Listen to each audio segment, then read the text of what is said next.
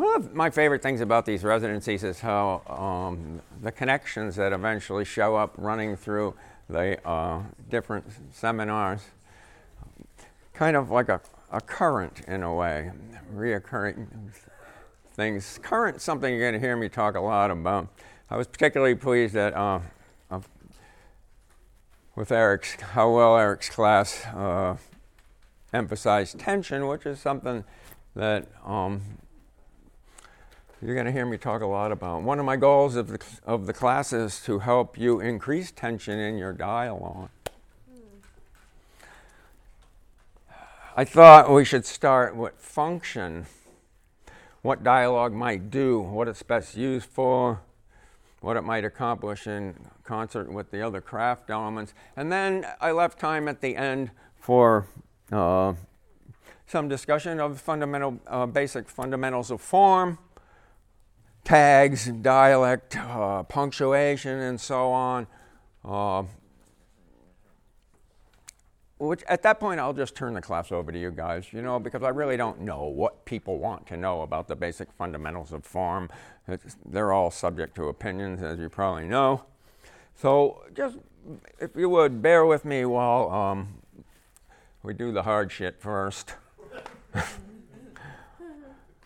function, what we're supposed to be doing with dialogue. Uh, any number of books um, and websites will tell you that uh, dialogue and scenes, dialogue and scenes both have this in common. Uh, they'll tell you that they basically just do these three things move the story, increase tension, and build character. Ah, take them in order, okay? Start with movement. Movement takes many forms. And here you can think of movement as development, if you prefer. And we're not just talking about uh, moving the plot line, there is that, but also emotional movement, characterization growth, voice elements, structural elements, and nuances to all those things. Uh, both dialogue and scenes are action that, in effect, stop time in a story, or at least slow it way down. So we may we need to make sure that our um, time-stopping interludes are moving the work forward, are developing the work. A traditional way of examining scenes is to ask, what has changed? At any given point in a story, beginning, middle, end, the conditions are a certain way, right? Characters enter, talk, and exit. What has changed at that point? The same is true of dialogue within scenes. If you decide you're at a high point that demands character interaction, a pivotal moment that requires actual speech in order to further the story, in order to move the story. Note the conditions at that point. Write them down if you have to. When the characters stop talking, ask what has changed. Write that down if you have to. If you cannot articulate this change, if you don't see a change, or if the change isn't much, you need to write different dialogue. So, what constitutes a high point that demands character interaction? How do we know when to use dialogue, when to break from exposition into scene? As usual, it was Aristotle, you have to have him in all classes, who uh, gave us the insight to this. He said, uh, Writers of dramatic dialogue have two audiences to juggle and you know this in a different way. Most of us have heard the adage that characters in stories uh, speak to each other. They don't speak to the reader, right? A mistake young writers uh, make is trying to tell the story through the conversation of the characters gosh, honey, it's tax time, and I've let my addiction to Oxycontin distract me from my fiscal obligations to the government. You're right, Ralph. And now it's time for me to file for divorce. right? You, most of you teach undergrads, you hear this kind of thing. ah. Real life conversations don't take place for an audience, at least not usually. Uh, even in moments of tension and argument, say, between people, we really have to summarize our given position on anything. Characters are in a story, right? Readers are elsewhere. They're not the same, nor do they need the same information. As Aristotle pointed out, a line of dialogue has two simultaneous meanings or sources of information. Two purposes, you could say one for the characters and one for the reader. So, a high point in any story is generally when something urgent needs to be conveyed that involves both the characters and the reader, but does not violate uh, the fundamental rule of simply providing information. Characters speak from life, their life. They don't speak from any story. They, your characters don't know they're in a storm. characters don't care about resolution or plot movement. They don't speak to resolve things. Only the writer is concerned with closing down the story. Characters don't know it's coming to an end, the poor people. And the reader is concerned with believing it, engaging in it, right? So, uh, a high point is an urgent moment when characters feel compelled to speak, or yell, or scream, or stamp their feet and throw things. When do you let them speak? When you can't stop them when they have to speak to get at whatever it is they want or think they want. And that leads us to the primary quality of good dialogue, a vital aspect of when to use it. I'm speaking, of course, of tension. And tension, as you know, never exists without that shadowy figure always lurking nearby. Desire, right? Want wants create um, desire. You know, I'm trying to think of this great line that I learned when I was uh, researching the class. Desire moves.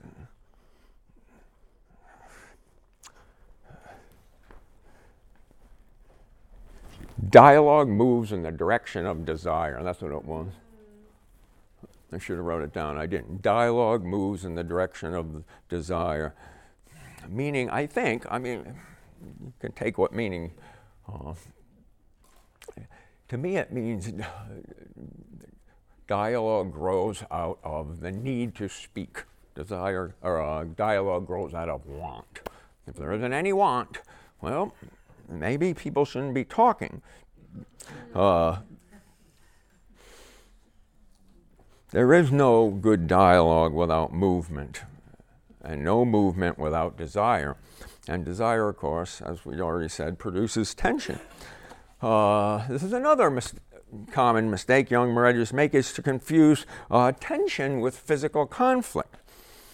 Tension in dialogue is more like energy. It's more like that current that I already brought up. Uh, something is charged.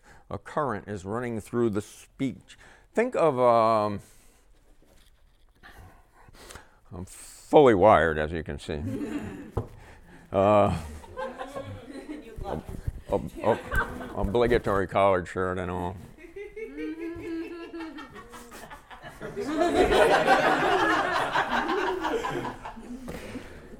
well, we're on the freeway, let's say, right? Trying to pass semi trucks.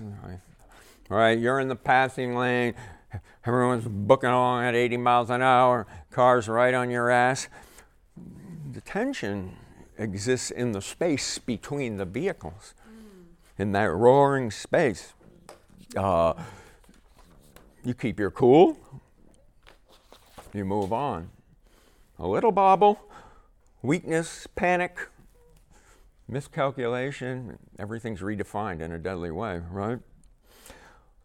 Um, that's kind of the energy you're looking for between your lines. In stories, there is no place for uh, talk without tension. uh, the bullshit we engage in daily, right here, on the stairwell, in hallways, store clerks, in elevators. Hi, hi, nice day, yeah.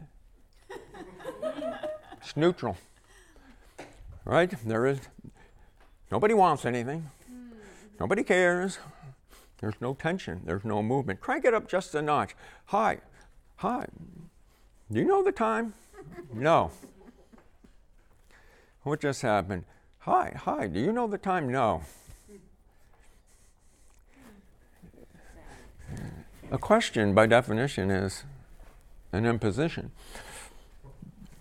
A desire, correct? To either know the time or further this person in conversation. The abrupt answer, no, cha- sets a tone. And it doesn't allow for much response. It also raises a question of, own, of its own. Does the person really not know the time, or do they just want to discourage further conversation? Mm-hmm. My point is neutral conversation, banter about the weather, superficial greetings, things we engage in daily don't belong in stories. Even if you're trying to create the banal effects of our, um, the mundanity of our everyday lives, there are probably better ways to do it than try, uh, trying to bore people to the point where they go to read books in the first place. right? That's what drives people to books, because our lives aren't really um, living up to our expectations. Ah.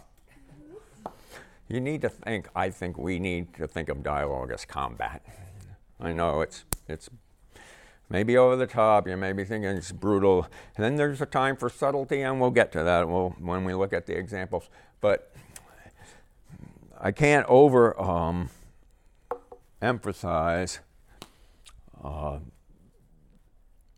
that desire spawns tension, and tension moves stories. Without the tension, I don't think you're going anywhere. And this brings us to the handout, I think. Uh, how do we create this tension? Uh, you just heard some ways from, um, from Eric. Uh, I got a little list. It's not exhaustive, but there's more, of course. Questions, interruptions, silences, echoing repetition, reversals, shifts in tone and voice, as with no. See, that, that no changed the whole course of the exchange. Uh, idioms and details are probably both better addressed uh, they're particular to situations. So we'll keep an eye out for those in the examples that follow. What do you mean by reversals? Sorry. Huh? What do you mean by reversals? Reversal. Ah. Uh,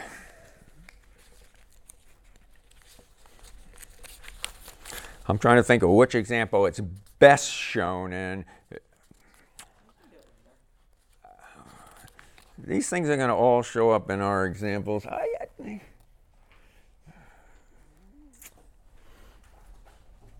well, let's use the no from, I think I can do it this way one way that things reverse is when there is a certain intention to the dialogue, as when somebody says, Do you know the time? expecting that you will either, expecting not um, to be shut down with an abrupt no. You know, that sort of um, as I said, it didn't allow for much response. So it's, it kind of reverses the intention of the um, original speaker. You know, there's other ways that things reverse too, and I think they're better shown in examples. I'm leaning towards the Sam Shepard piece for reversal dialogue between couples, but also the other um, dialogue between couples um, and who will run the frog factory. But just keep an ear out and, and kind of use this um, as we go through these examples on the handout, use this as kind of a checklist where you recognize these things. And I'll point them out too as we uh, go along. Can we read this uh, opening from the fan? And I already uh, Larry graciously has agreed to be the DJ because I already asked him. Did anyone ever call into a radio show? Not you. I need you for something else. I already have it. Whatever you say. Whatever you say. Phil, you're way back there, but are you volunteering to be the caller in here? His, his name is Gil. Okay, I would really like you to read the dead air part. Oh, oh yeah. yeah. There's a few of them, but they're crucial. you. You know what dead air is? Yeah. It's on the radio. Okay. So, so, dead air.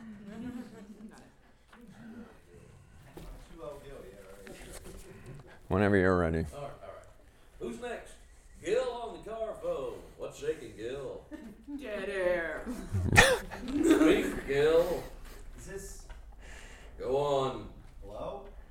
You're on the DLC. Am I on? Not for long, Gil, the way we're going. This is supposed to be entertainment. Dead air. Got a question or a comment for us, Gil? First time caller. Fantabulous. What's on your mind? I, I'm a little nervous. What's there to be nervous about? Just three million pairs of ears out there hanging on to your every word. What's the topic? The Sox. The Sox! I like the way you say that. How do I say it? Like, what else could it be? Dead air. What about the Sox, Gil? Just that I'm psyched, Bernie. Bernie's off today. This is going. Everybody gets psyched in the spring. That's a given in this game, like ballpark mustard. This is different. How? Dead air.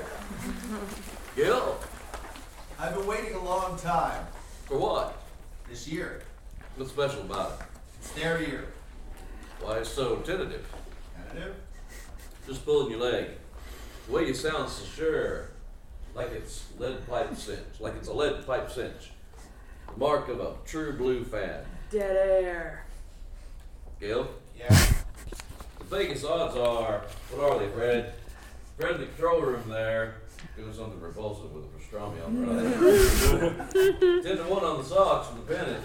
Twenty, what is it? Twenty-five to one on the whole shebang. Just to give us some perspective on this, Gil, what would you wager at those odds if you were a wagering man? Everything I owe. Oh, hey, I like this guy. He's got a sense of humor after all. But uh, Gil, you're setting yourself up for a season of delusion, my friend. Delusion? Yeah, like, um, I know what disillusion means. do you? Then you must. They went down to the wire last year, didn't they? Ancient history, Gil. Oh, for Christ's sake. Can't say that on there, Gil. I can cut you off by pressing this little button right here. It runs on and on for a number of more pages. It's the opening of the novel.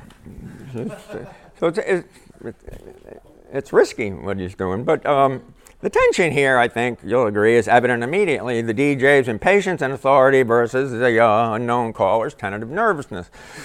The topic of conversation really doesn't matter. One character is being used as a foil for the other. That's why it's called directed dialogue.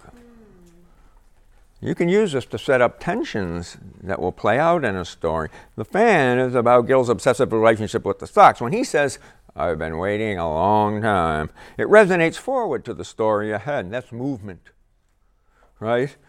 Change isn't always um, evident when, um, when movement happens. You know that from real life. We recognize most of our changes after um, the events occur, correct? if you've seen the Fisher King movie, you've probably seen an ex. It's the same thing. You know, the Fisher King. Uh, who was? Jeff Bridges uh, as DJ Lucas, um, abusing caller uh, Edwin, I think, who subsequently committed murder, and um, it spawned the whole sad tale ahead. You don't know that movie, The Fisher King? Man, you guys ought to watch that movie. It's really good. Huh? In Matt's class, there was an instance of directed dialogue too, and I'm not sure if I can remember. Was it Terry Gross who was attempt, trying to be manipulated by an interviewer? She, she wanted to steer him in a certain. Uh, interviewers often uh, attempt to direct their uh, their subjects. teachers, what, this is what we do. trying to keep the conversation going the way we want, ask the appropriate questions, and get the right answers out of uh, people, cops, couples, parents and kids. There's uh, so many instances um, where your characters can, um, where you can use directed dialogue to increase tension. The key thing here. There's tension when I can't find my water. Oh. I'm unusually thirsty this morning. I don't know why. Maybe you prefer uh, something more subtle. Uh, page 11 of Ironweed. Is that next? Yeah. Okay, uh, William Kennedy's no- novel. Two characters, Rudy and Francis, wandering in a graveyard. There's seven deadly sins, Rudy said.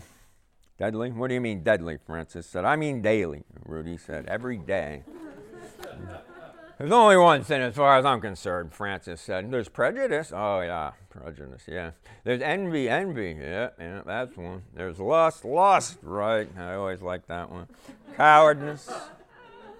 I don't know what you mean. That word I don't know. Cowardness.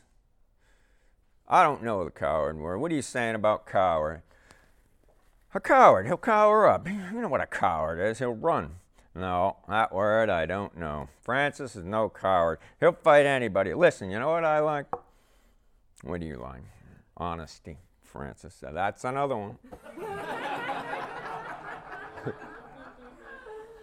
On the surface, there would appear to be a little tension here. Even with Francis disliking cowardness, the conversation sounds like aimless rambling. And don't forget, we're on page 11. Readers are just meeting these men. And the scene does serve to introduce aspects of their personality. So the dialogue is building character. Like everything in writing, it, um, dialogue should be doing more than one thing at a time. But the novel is the story of Francis Phelan, an ex baseball player who fled his home 20 years ago after accidentally killing his infant son while drunk. You know those Albany books by Kennedy? Those have kind of fallen out of the uh, conversation, but they're all fantastic. Ironweed, right? And there's two other ones which I can't remember.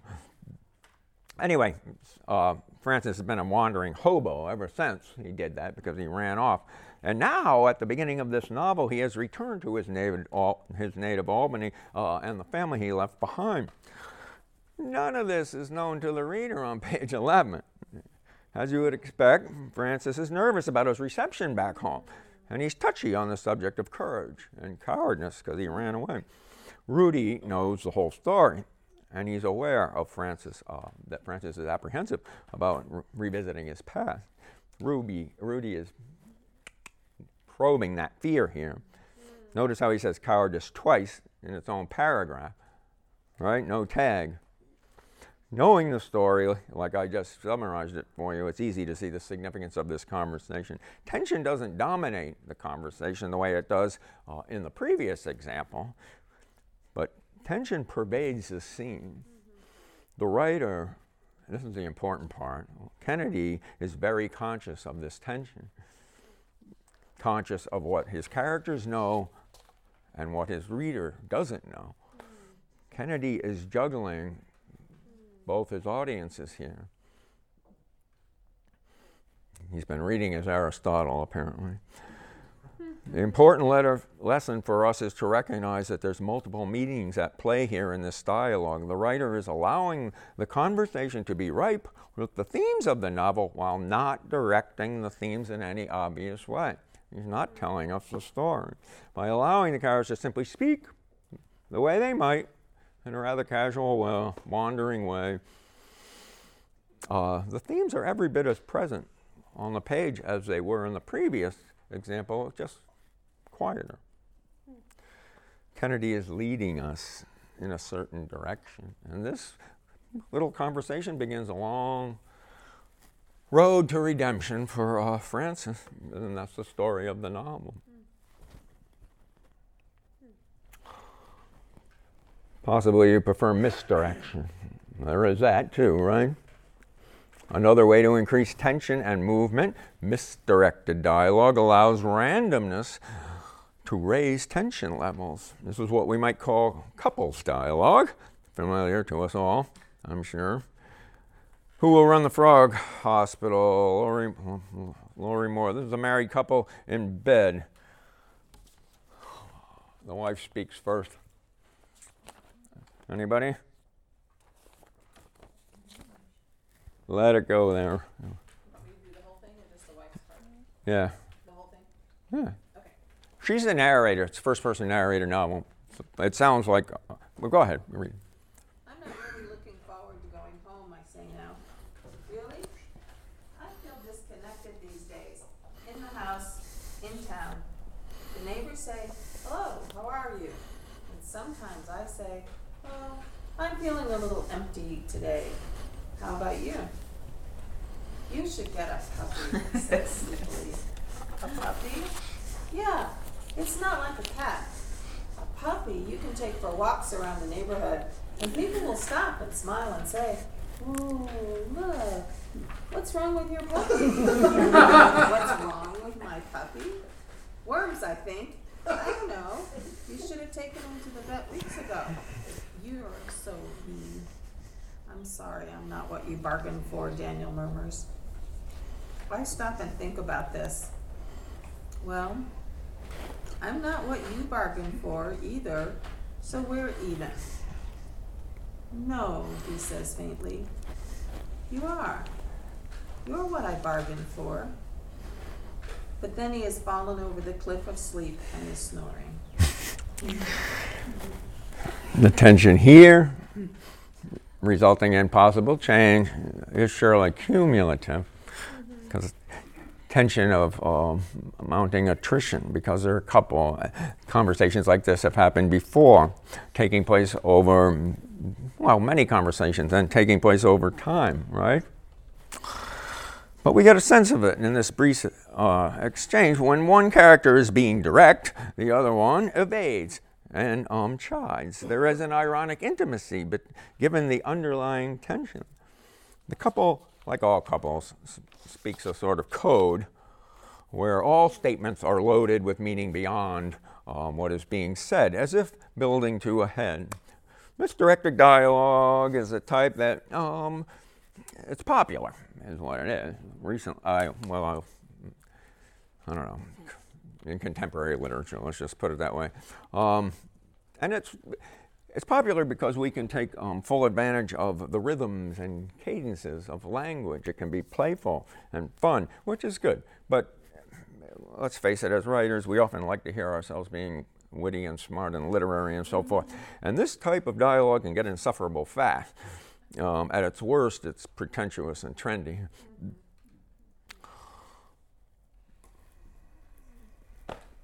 You'll also notice that this last bit of dialogue has brought us more into the land of narration. Dialogue interrupted and interpreted by a narrator. This, of course, is what we do most of the time. Uh, and it is this kind of narrative intrusion and manipulation by the writer that really gives our isolated conversation moments, our high points, meaning and heart. But it also puts demands on us that we don't have when two people are talking in isolation. For instance, let's try this bit from Rich in Love. Josephine Humphreys, first person narrator, protagonist, 16 year old Lucille Odom, who has recently experienced the breakup of her parents' marriage and the dissolution of her family. Did I put these notes on the handout? Yeah, I did. Mostly for my own. Uh,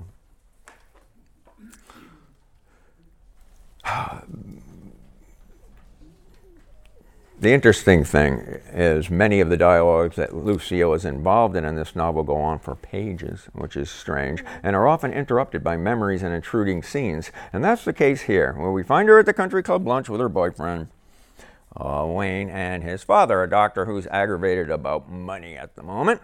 Dad speaks first. Somebody read this for me. Okay, yeah, go for it. This is a good one for you. And I want you to guess how much I have to pay for liability insurance. Guess. No, I couldn't begin to. No, just take a wild guess. What do you think I have to cough up? I don't know. Wayne was stubborn.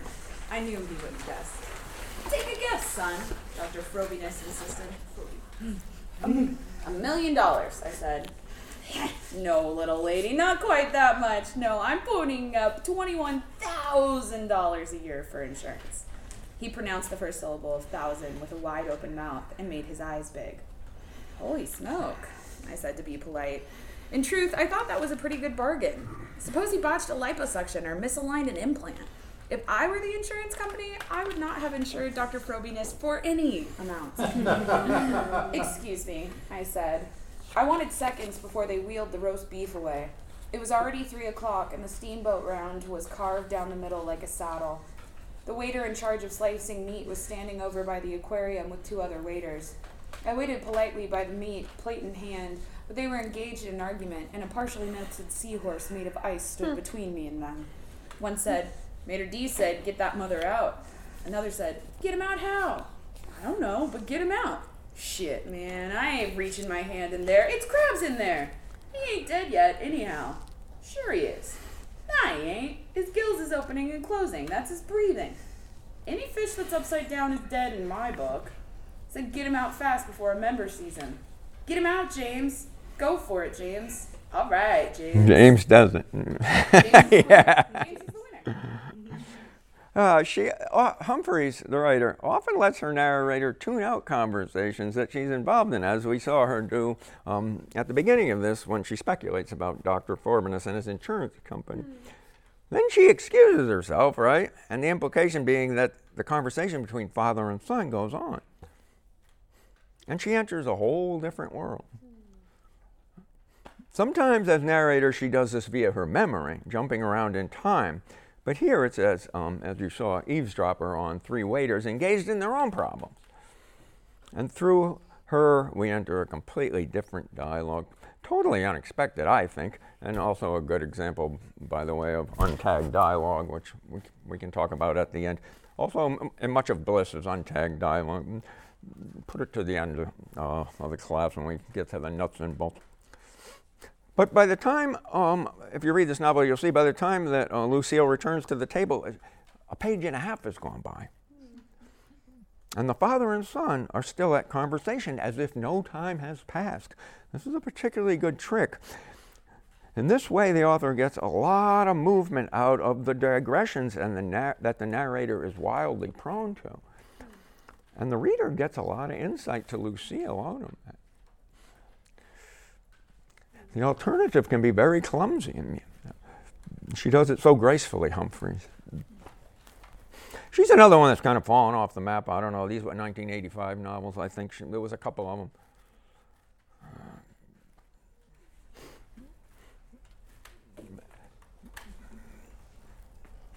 Just making any sense so far?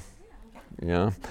Because so far we focused mostly on two things that I think are most critical uh, to good dialogue. Uh, but I hope um, that you're seeing in each case, in each one of these examples, um, how the dialogue has developed the characters. Yeah? You're seeing this? When people speak, they give away their personality. The writer doesn't have to say the radio DJ is abusive, or that Frances feeling, is feeling guilt ridden, or that Lucille Odom thinks little of her boyfriend's father. We hear those things. The characters come to life. Their voices create the people they are. Notice how fast this happens in the opening scene from Thelma and Louise.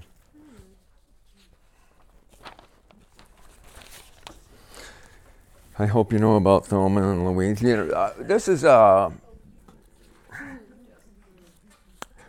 What I want you to see is how quickly we get a sense of their the people and the personalities. Right?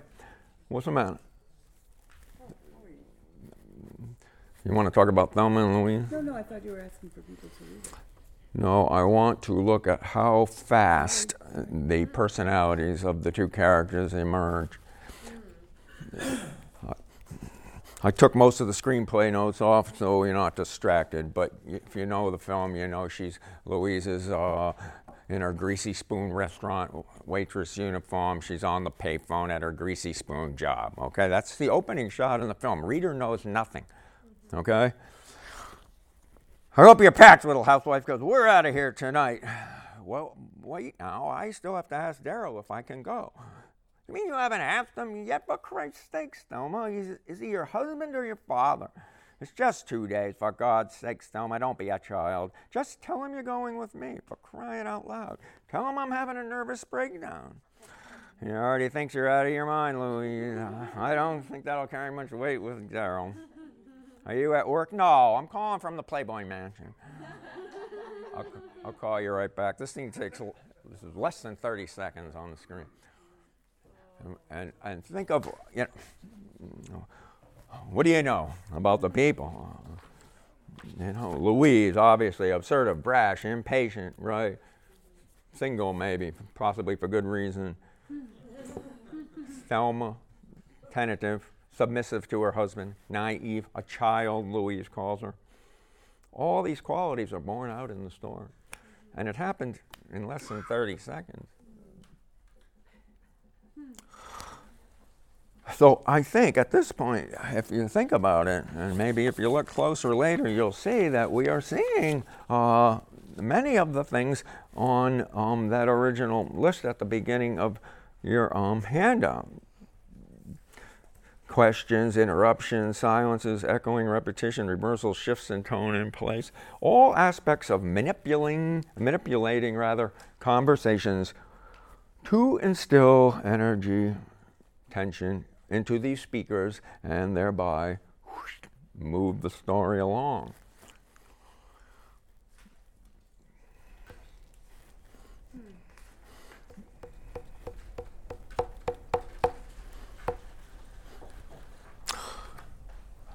in a practical way, when you're sitting at your desk, how do you do it? When analyzing your dialogue, you know, first draft dialogue, you write it, it is what it is, right? But when analyzing your dialogue, first you might ask, what is the desire in the conversation? That's where we started. What is the want? Who wants what? If nobody wants anything, you're going nowhere. What has to change? Maybe question two. At the end of the talk, or what has changed? Your characters talk, you're looking at the scene, maybe it's a half of, well, the discussion takes up half a page, or maybe um, less or more. But ask yourself, what has changed at that point? Yeah. Uh, so the practice then of dialogue is the same as the practice as, of writing um, anything that you're working on, right? You build it up, you cut it down. You build it up, you cut it down. If your dialogue stalls back uh, or stalls out, and this brings me back, I think, to John's cl- ending class. You know, I love ending classes, by the way. I don't know if I told you that. That's what I did um, for my uh, MFA thesis when I was in school. Endings. I couldn't end shit, you know. Every, the endings all sucked. So I, I, tried to learn about it. And, and, of course, I'm still learning about it. And one of the wonderful things um, that John brought up and one of the main things, I think, about endings and also about your dialogue, if it stalls out, you're going on, you're, you got a half a page of dialogue, you got two pages of dialogue. Don't write more. The problem isn't down the road where you haven't written anything yet. it's back somewhere. You know, that's what he taught you about endings. If your ending sucks, look back. You know, if your dialogue seems to be going nowhere, possibly you started in the wrong place. Possibly you left a gap where things kind of slipped off the page. And I urge you um, to look back and also cut and compress more than anything else. People talk too much.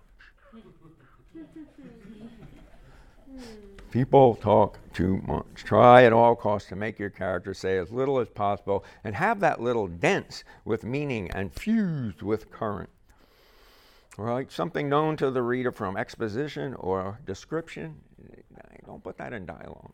Unless there's some effect that you're trying to get, right? Cut it out. And don't forget what we all know from real life silences in conversation often scream, right?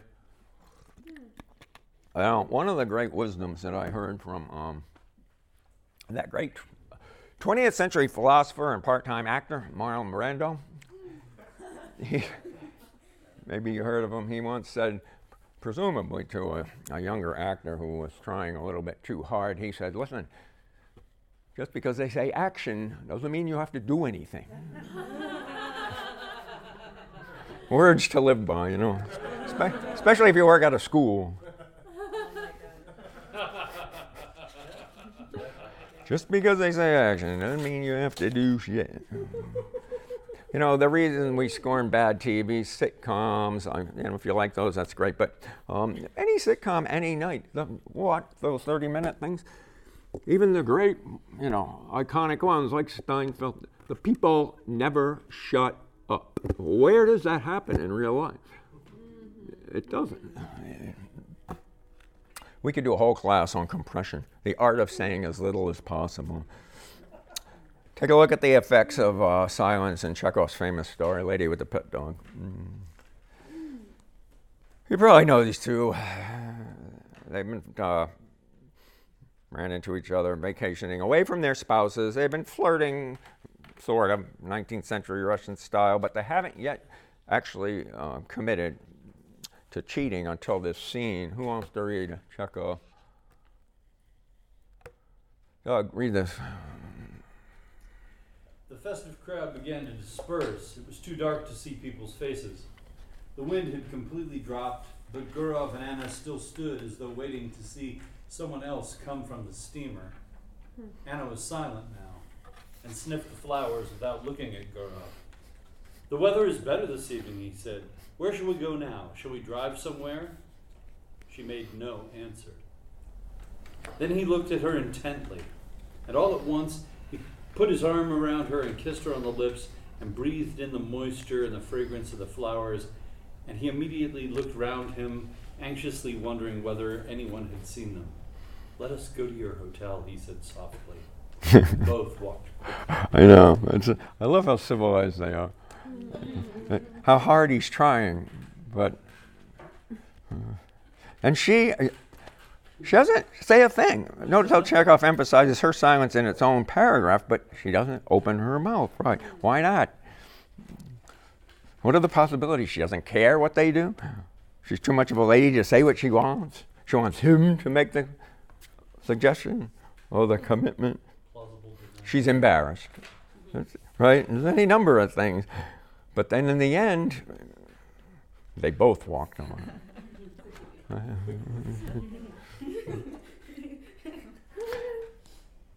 Another type of silence, this is a complicated one, it's a different uh, effect, and this is hard to do, is from Cheever's Goodbye, My Brother. This is uh, a long one, but it's we got to do it because uh, this is, as I said, it's difficult to do. You'll see, and it's, it's unusual, although it's typical of Cheever.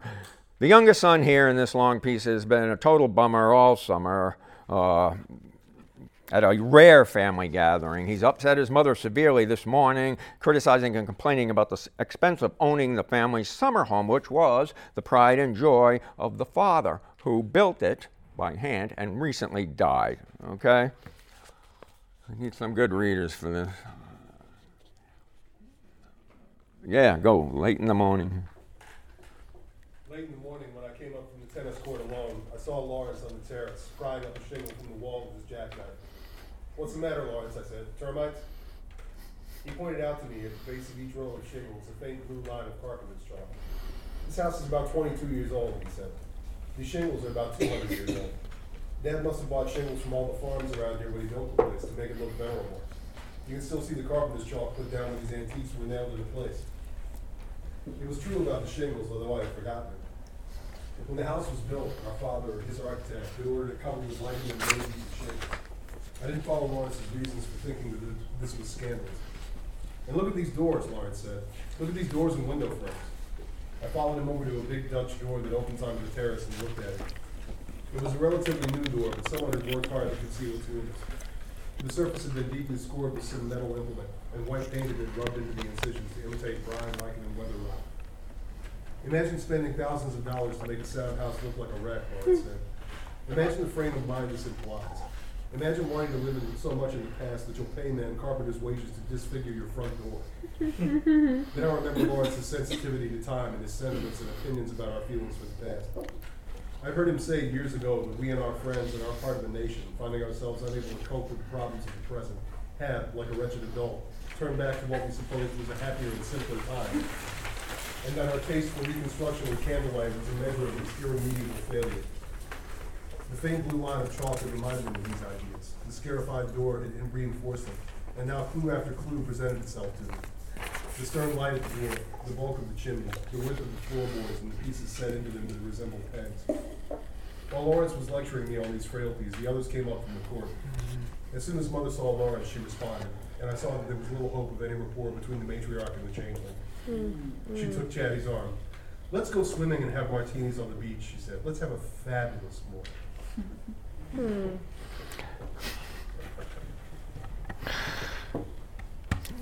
Um, keep it simple. Lawrence is clearly venting here, correct? And his quiet narrator brother knows there's no point in talking to him. He doesn't say shit this whole this whole piece, right? And there's a lot more to it. I just, you know, tried to keep it under uh, a certain length. It's clear that Lawrence wouldn't listen anyway, and his brother knows that.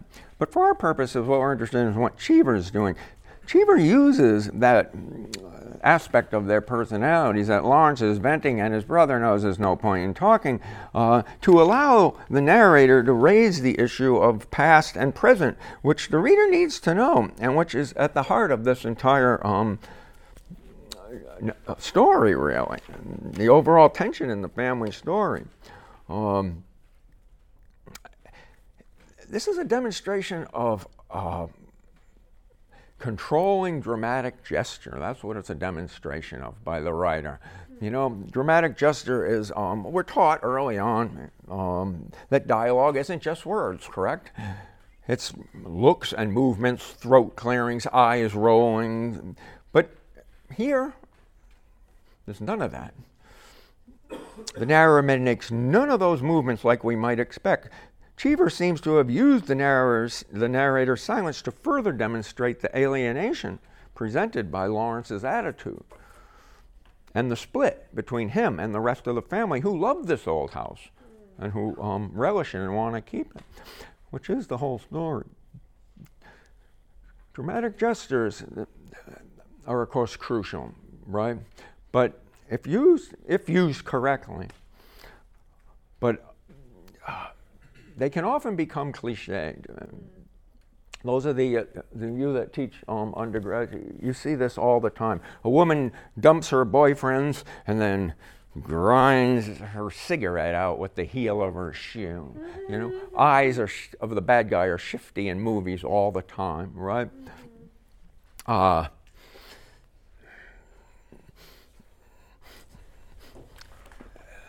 The ending of Carver's story, A Small Good Thing, which most of you may know, you know, it's, everyone you know, wants to love Carver's stories, especially A Small Good Thing, because it seems so um, nice. But the ending of that story, go back and look at it if you can't remember, it's ridiculously mauled and improbable, unlikely.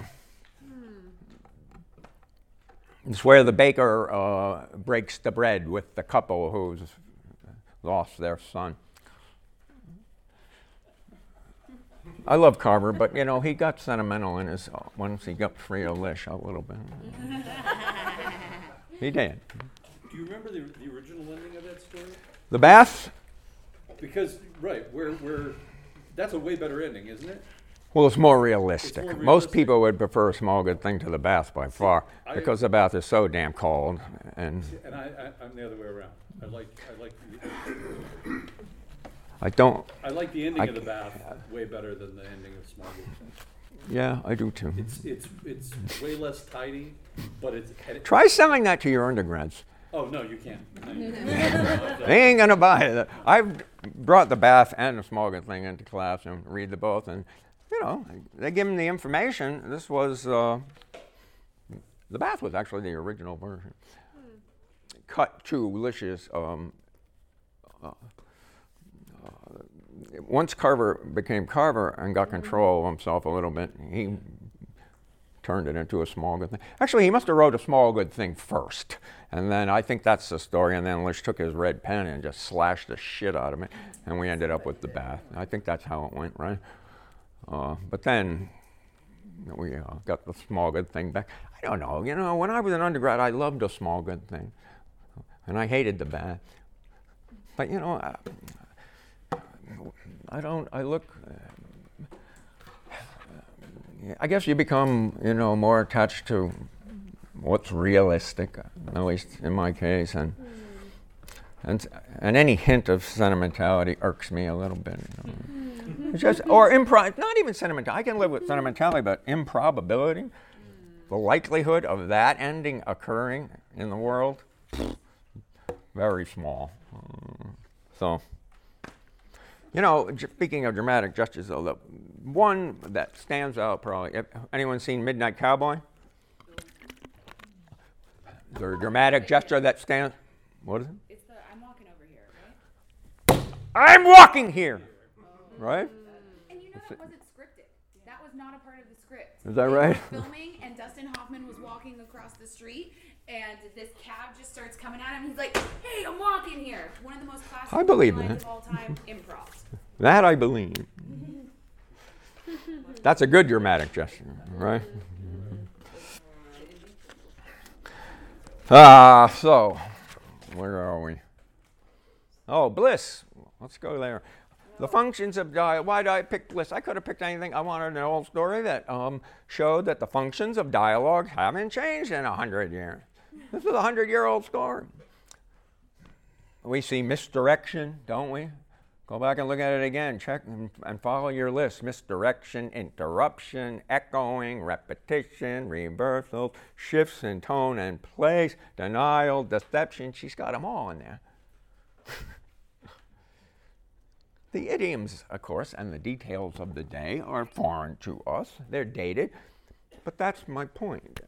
The aspects of dialogue remain consistent with any you might write today. The characters' voices are distinct to the point where tags are seldom needed once the characters are introduced. The pace of dialogue is vibrant all the way through. It pulls us along through the story. That's movement. Where a story where we know from the start, if you're um, an astute reader, that Bliss is, Bliss is bullshit from the get go, and she's likely to come to a, a sad end. Yeah?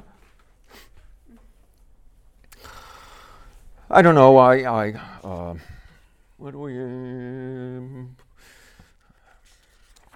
I included it. I just the ending. I wanted to include something, and this is the part. Of course, I, am I'm not even sure we need to read this. You guys probably, you know, we read the story.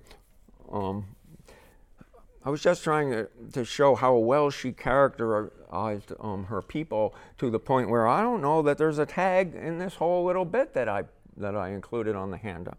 You don't need them because her the personalities of her people, by that point in the story, this is the end, right? Are so just so clearly etched in our minds.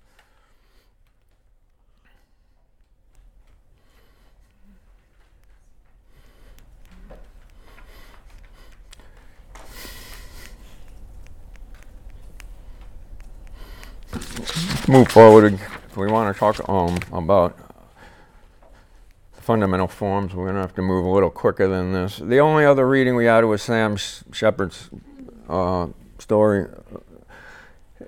Prominent playwright, it's no surprise he knows how to write dialogue. Uh, he does here what a lot of great dialogue writers do. He creates a um, very tight recursive connection. Um, like that current that I was talking about that pulls us along, allowing for no holes or gaps that the reader can slip away. And the reason I totally messed up your um, oh, the piece that's on the handout is because I wanted. Um, I started with uh, you know the lines. I wanted to, you to see how good dialogue looks like this.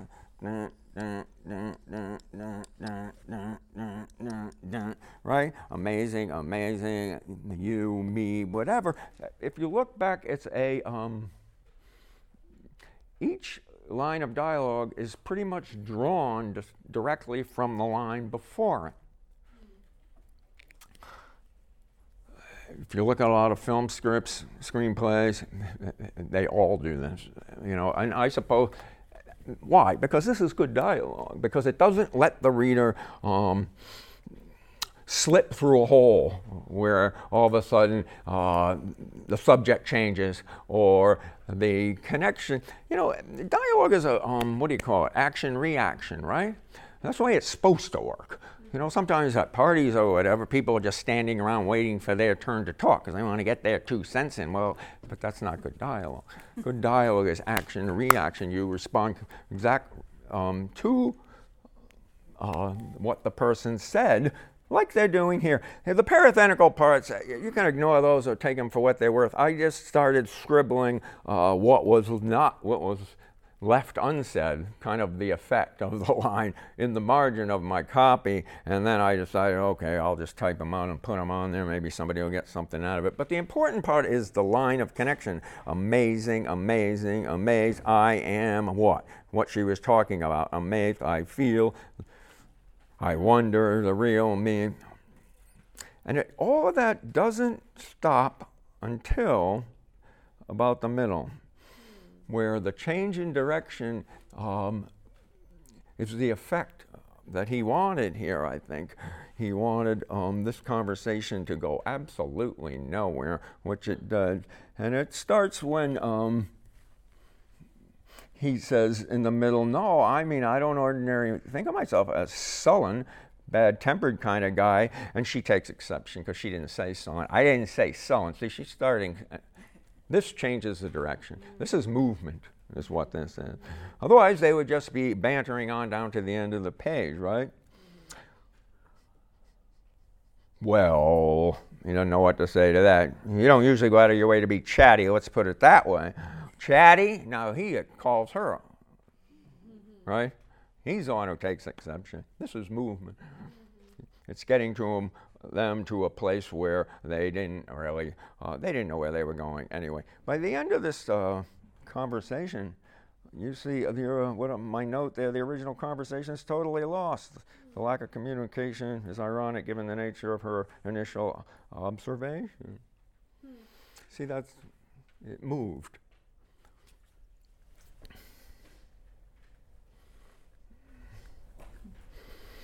Make sense? Richard, what changes here? What changes here? This is a good time to ask questions. We're at the point, I think, where you guys need to ask me stuff like, when do I say retorted? You know, Well, you would like to go on to that, but in terms of, you said, ask what's changed. So what's changed here? Is it, what I see by the end is that she, um, the fact that she and he are angry at each other or disconnected comes out to the four. She turns away from it. Does that count as a kind of change that? you might be right, although I will question her intentions in the first place. You know, he clearly takes uh, this drug so that he can relax on planes. The way she brings it up, I don't know. It, it could be um, neutral. I'd have to look at that in the context of the story, which I can't remember the line that comes right before this. You guys might know this better than me because I hope you read the whole thing. But when she says, It's just amazing how friendly you become when you're on drugs, this just doesn't sound that positive. They're a married couple, they've been together for years. Yeah, it isn't that. that's the opening line. There is there's nothing before that. That's the first line. Of the whole story? Yeah. Well, there you go. So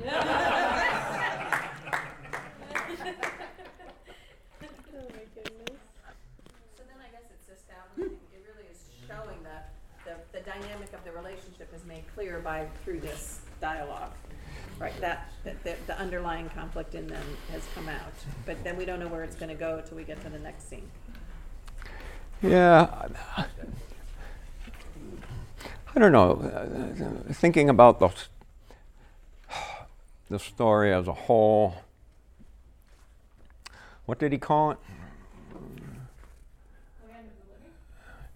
Oh, I don't think I put. Oh, it's at the bottom. Mm. Land of the Living title of the story. of days. Oh yeah, land of the living.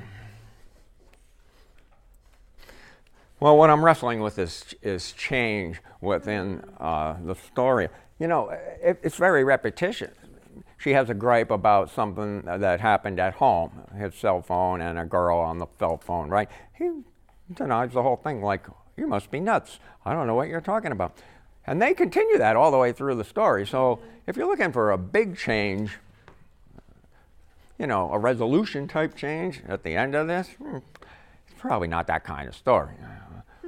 You know, don't you agree? Or you think.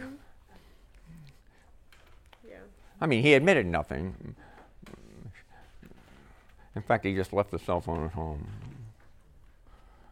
I don't know. I'm not. Uh, I'm not convinced either way, It- and it doesn't really matter to me. Most of what I was trying to um, show is how well he does this recursive connection thing, which works in prose too, by the way. Have you figured that out? You know, the lines that you write kind of lead you to the next line. If you're writing lines that uh, go nowhere, it's probably because you made a mistake before and you've broken the connection um, between the lines. The second line you write sort of is drawn out of the first line, and the third line out of the second line, and the fourth line out of the, the previous one. You break that connection, you got to do it for an effect, like a change. If you do it by accident, the reader can slip through that hole. Let's do some nuts and bolts shit before we run out of time. I, I, included uh, what I think is an interesting. I mean, I don't know. I, I, this is random now. You can direct this any way you want. Tags. I realize everyone has their own opinions about this. Uh, I would suggest that um, what I wrote on your handout, I think 90% of the time, he said, she said, will do.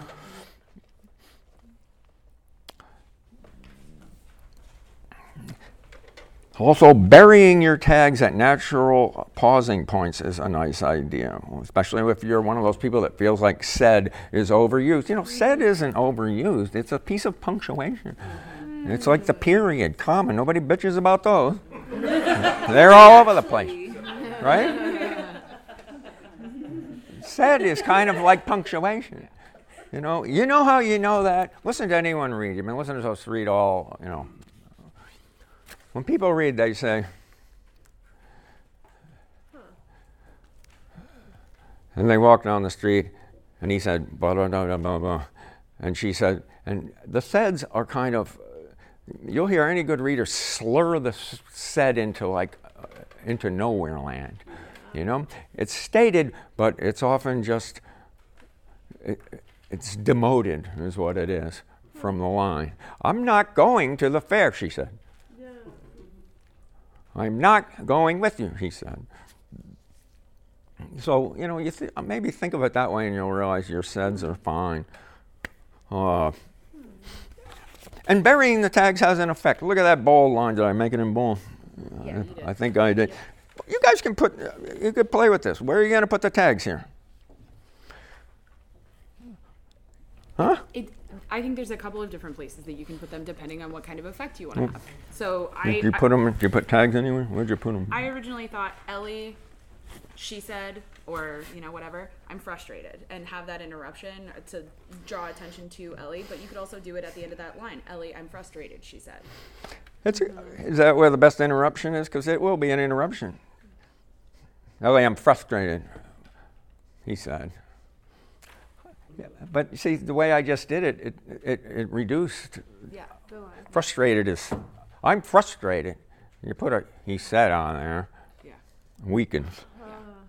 Ellie, he said, I'm frustrated. Maybe. Hmm. Line?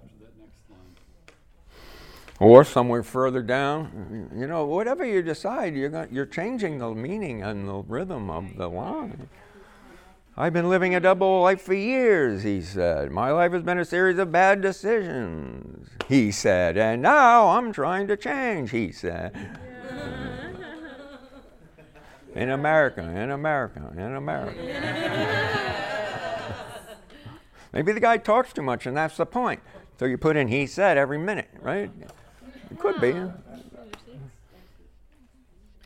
What's the point of where are the tags?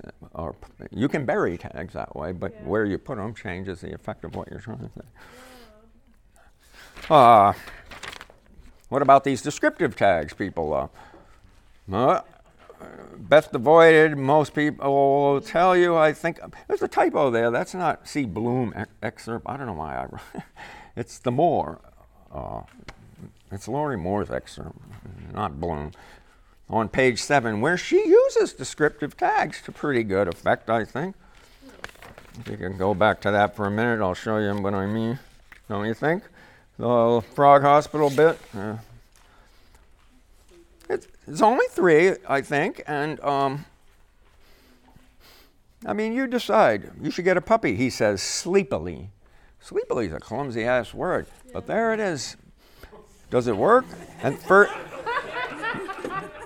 yeah, but you have to say, does it work in concert with the, what else is happening here? And the other one further down, Daniel murmurs. Mm. And this, what's the end? He falls asleep while she's talking to him. Is that some justification for these descriptive tags? Might be. Hmm. You know, and there's not a lot of alternatives to sleepily anyway. What are you going to say, drowsily? so, you know, when you need this kind of thing, you use it, you know. But you need to have it in here in your work for a reason, right? And and all of it is, I think, you know, the big lesson is keep this stuff to a minimum. Some people don't want any tags at all. I think that's on your handout too. That's from the open boat. You probably know this story. Uh, but this is like bliss. This is a, he uses no tags for the same reason that Katherine Mansfield uses no tags at the end of her story because we know these guys. They've been in the same lifeboat for the whole story. This is the end, almost the end. So, what do we need a tag for? Right? Dialect is the same. Less is more. Uh, again, a lot of people have opinions about this. If you're going to start telling me them, this is a good time to do it. Especially since there's only five more minutes that I would have to listen to. And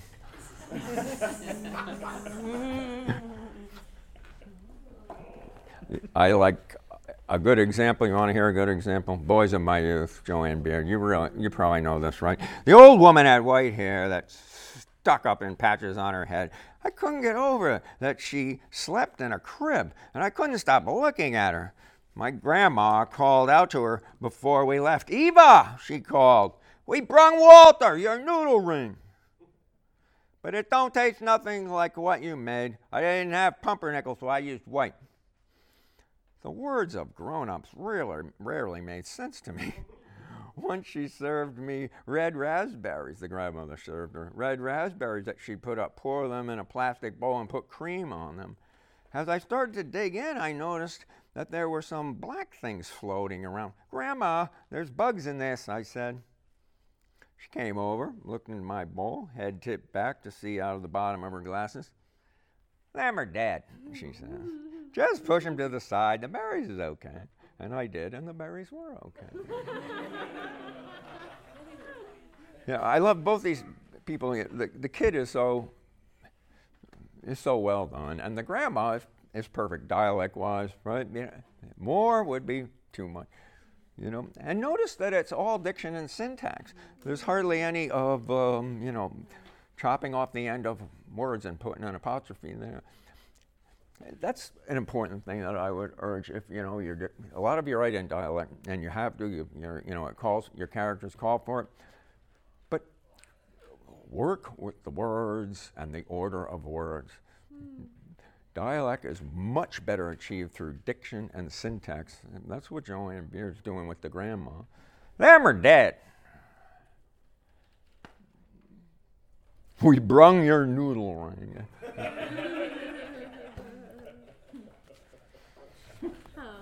McCarthy's full of dialect too, and of course he's the no punctuation guy. You all probably know this. And there's a little example from No Country of Old Men.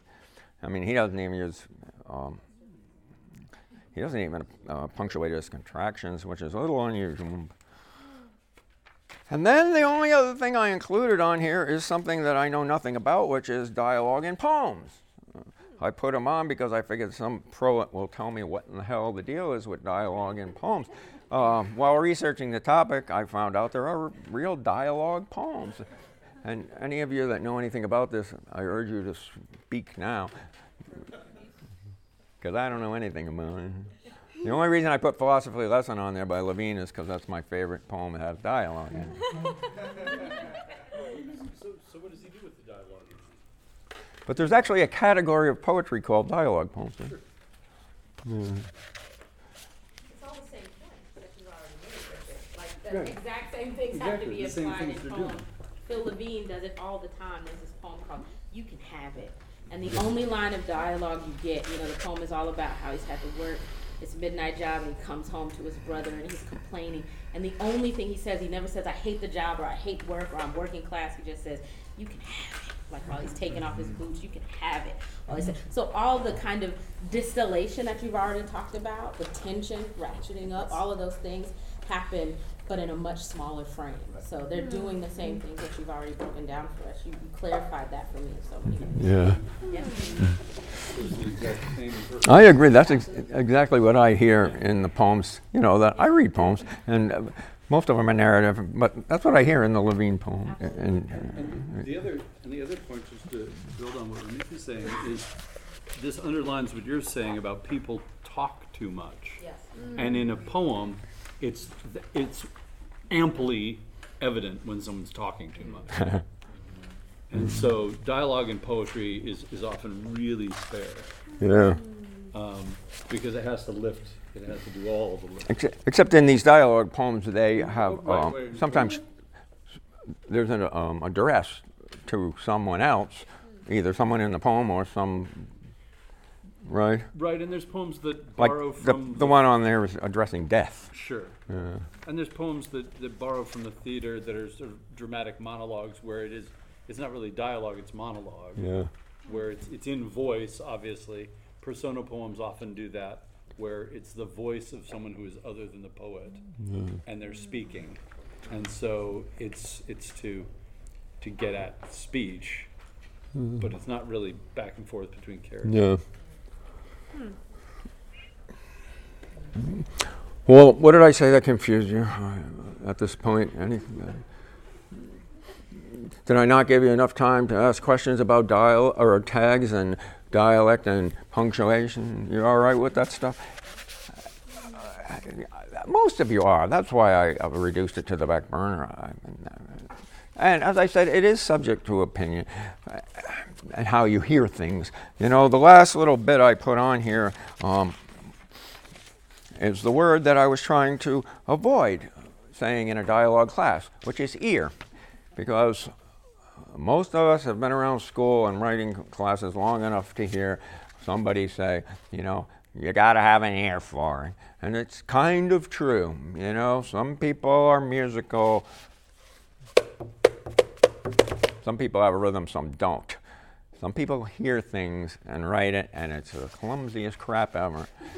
Some people just naturally do music when they talk or on the page.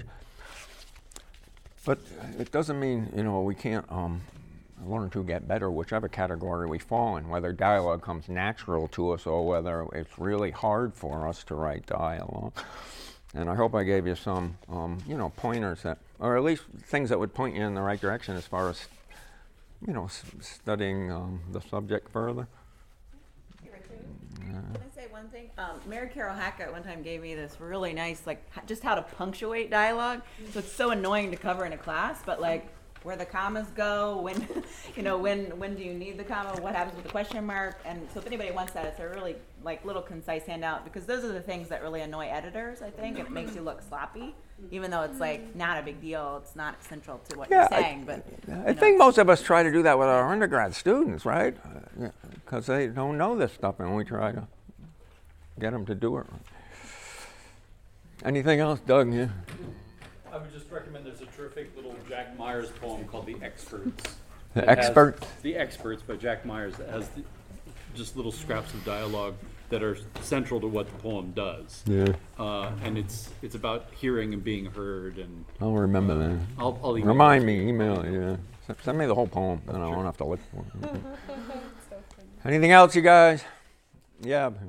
Well, I was, well, the, uh, the, the phrase "I just came here to have fun and now I'm feeling so attacked" came to mind with a lot of the uh, with a lot of the dialogue that we looked over, and um, and it was a- it was actually pretty instructive. You, you, know, you saying um, take out the things that are boring or unnecessary, because sometimes I feel like I still put in dialogue that it's just there to show something I could tell some other way. Yeah, remember the, w- the words compression and energy. If nothing else, remember that. That's what's got to go into dialogue. Otherwise, no, nothing is happening.